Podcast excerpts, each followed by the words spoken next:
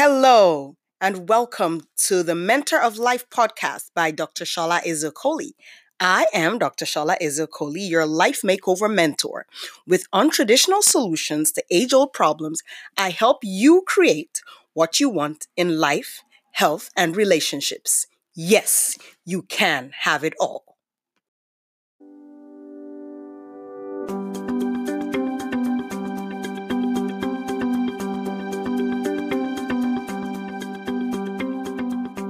Welcome back. Today, I'm going to be talking about something that I don't usually talk about because I'm more of a strategy person, live your dreams, go out, do it, etc. Today, I'm going to talk about hope. Um, I'm not dressed in my usual bright colors because it's cold around here and I needed a sweater. Um, but today, I'm going to talk about hope and why is hope so important?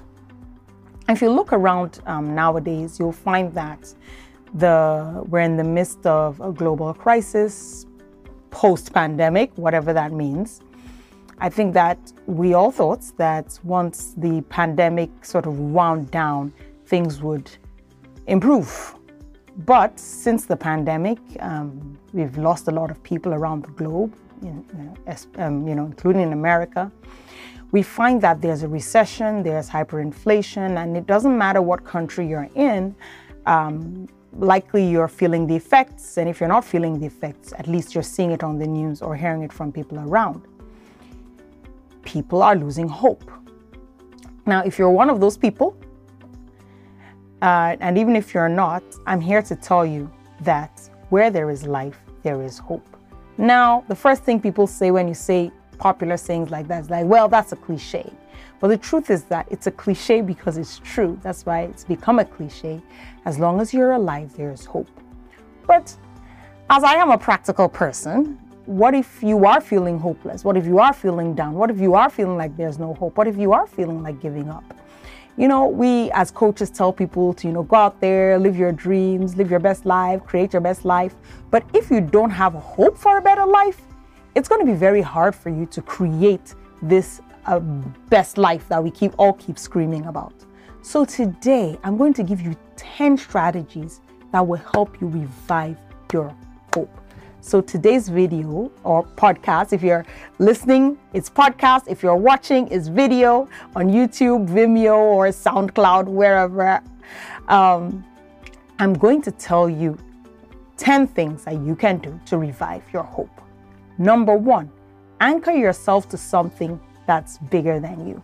For me, it's God. But I'm not talking about, you know, church attendance or checking uh, a religious box at religious services. I'm talking to, I'm talking about really being anchored to something that's bigger than you, being anchored to God. Because if you are anchored to God, that's immovable, unshakable, and intangible, so to speak, you can revive your hope because um, that feeling that if it's if it's going to be is up to me um, can leave you feeling very frightened. So anchor yourself to something bigger than you. Anchor yourself to God. Number two, have a human anchor. What do I mean? There is a person who every time you think about that person, it helps you take the next step. It helps you keep going. It doesn't matter who it is. Or, you know, it may not even be a person, it may be a pet. Yeah. Um, some people have their pets as anchors, and that's absolutely fine. So, you know, it could be a person, it could be a pet that anytime you think about that uh, individual, you're like, yes, I can, I can take the next step. Maybe it's a parent, maybe it's a child, maybe it's, you know, anyone that you know that when I think about this person, my hope is revived.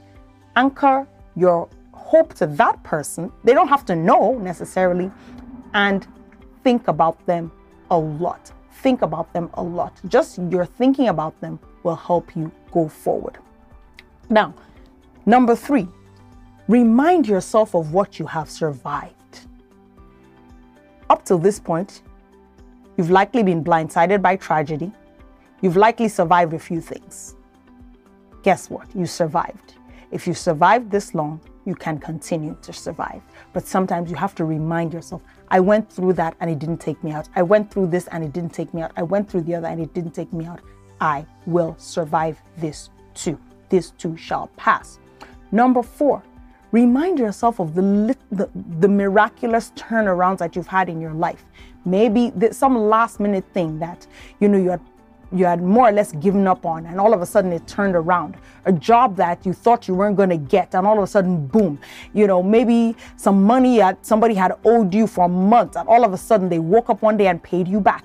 Think about those things. Those things are miracles. Those things that you, things that you can't explain that provided turnarounds for you. These are ways to revive your hope. Number five, be purposefully grateful for little things. So maybe the big things aren't working out right now but guess what? You can breathe. If you're watching this, you can see. If you're listening to this, you can hear. You know, you've probably eaten a meal. Um, being purposely grateful for those little things opens more doors for you to be grateful for other things. Um, me and my children have a gratitude practice like, okay, tell me three things you're grateful for. And for me, every day when I wake up, I think of three things I'm grateful for. And when I go to bed, I think of three things I'm grateful for. Whenever I coach my clients, um, these are some of the things we work on. Tell me three things that are working for you. Tell me three things that you're grateful for. Tell me three things that you're celebrating right now. That helps you revive your hope when you realize that there are still things to be grateful for and things could get worse. Number six, talk. By all means, talk. Talk to somebody you trust. Build a circle of trust around you. Talk to your coach. Hello, that's what we exist for. Talk to your therapist. Coaches are not just for you to, you know, make more money or get a new business or career transition. There's something called process coaching where your coach can help talk you through to the point where your hope starts to be revived again. And many coaches are, you know, inspirational speakers, motivational speakers. So your coach can actually motivate you. Your therapist can motivate you. Your good friends can motivate you. Your, you know, um, your spouse, your child, your mother, you know, anyone that is in that you know you can trust, right? I'm not saying just talk to any and everybody. You you know who you can trust and who you can't. It doesn't matter what the familial relationship may or may not be, you know who you can trust. Those are the people to talk to. Don't bottle things up. Everybody is going through something. And the last thing you want to do is just have this, you know, emotional outburst or uh, a mental breakdown of some sort. Talk to somebody that you trust. Number seven, and this is very important, acknowledge the terrain. Acknowledge the reality of what is going around you. They say life is not a sprint, life is a marathon. Let me tell you something. Life is not a marathon, life is a cross country because the terrains are always changing. You know, on a marathon, they just run on the road and that's it. Across country, you're running through all different kinds of terrain and you have to uh, be able to adjust your running you know, um, according to the terrain. So instead of having an everything is my fault approach to things, acknowledge the fact that, look, this stuff is going on right now, but with hope, you can start to dream again and see your way out of it. Acknowledge the terrain, don't deny reality. Number eight, if you are a business owner, ask yourself, what can I offer people during a recession? Keep asking yourself that question until you get an answer. What can I offer people during these times? Keep asking that question, and the answer will come to you. Ask your customers, ask God, ask yourself. You know, look inside, dig deep, and find what you can offer people that you can, how you can add value and continue to show up. Recession, hyperinflation, or whatever, because that will give you, that will keep you in front of people's eyes. Number nine, sing and dance. Yes, sing and dance. Sing songs, dance. You don't have to be a good singer or good dancer. That is not the point. The point is to improve your own mental state. If you're maybe you don't you you know maybe you're not happy or you're sad, you can listen to songs that you know make you feel happier. If you don't have money, listen to those hip hop songs or those rappers singing about money, etc., etc., and just you know bop along to the beat. You see, there's the circumstance and there's how we feel about the circumstance in these moments where you can dance and sing, it's just a moment to cast off the cares of the world, and enter into a better mental state. How to revive your hope, sing and dance. Number 10, last but not the least, don't rehearse the problem. Yes, you have problems, many problems, big problems, small problems. Probably every single morning you wake up, there's a problem chasing after you. But here's the deal don't rehearse them. Now, what do I mean? There's a very fine line between talking to vent, which all of us need to do once in a while. Hey, I'm just venting. Uh, I need to get this off my chest. Then there's talking to get a solution. Like, hmm, you know, can you help me with this? I need to talk. Sometimes you might talk to someone to change your perspective. Again, all these are areas in which coaches help.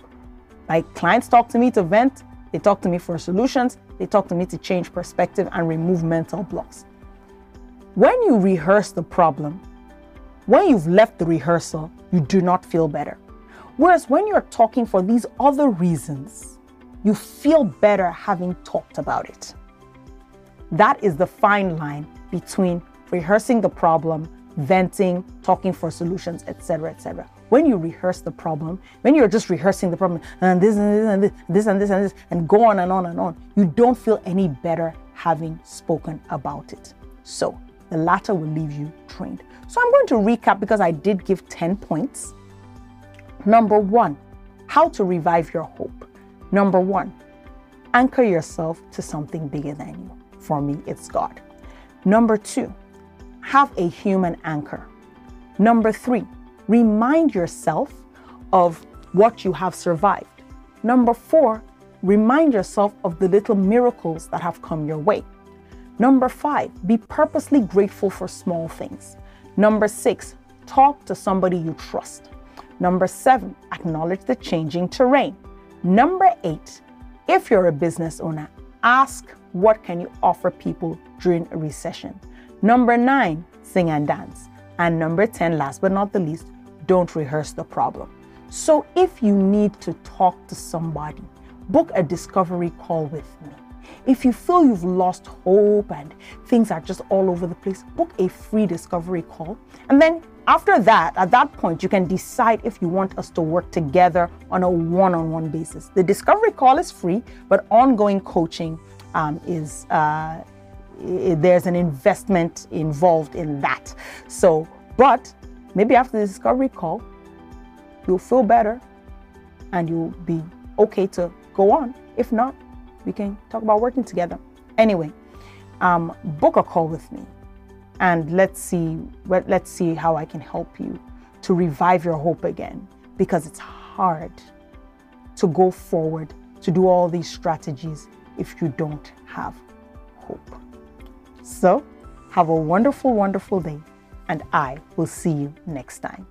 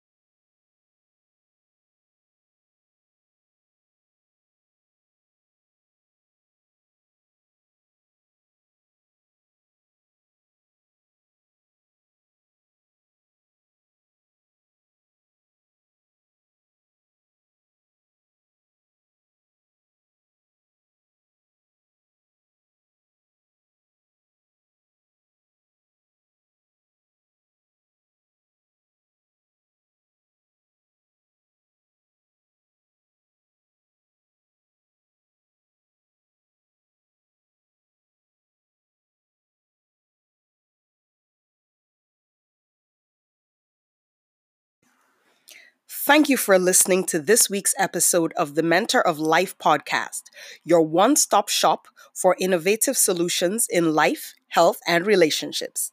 My little piece of the internet is sholaezeokoli.com. That's S H O L A E Z E O K O L I.com. There you can find links to my social media pages, sign up to work with me, or invite me to speak at your corporation, conference, or other event. Thank you so very much for listening. Until next time, remember yes, you can have it all.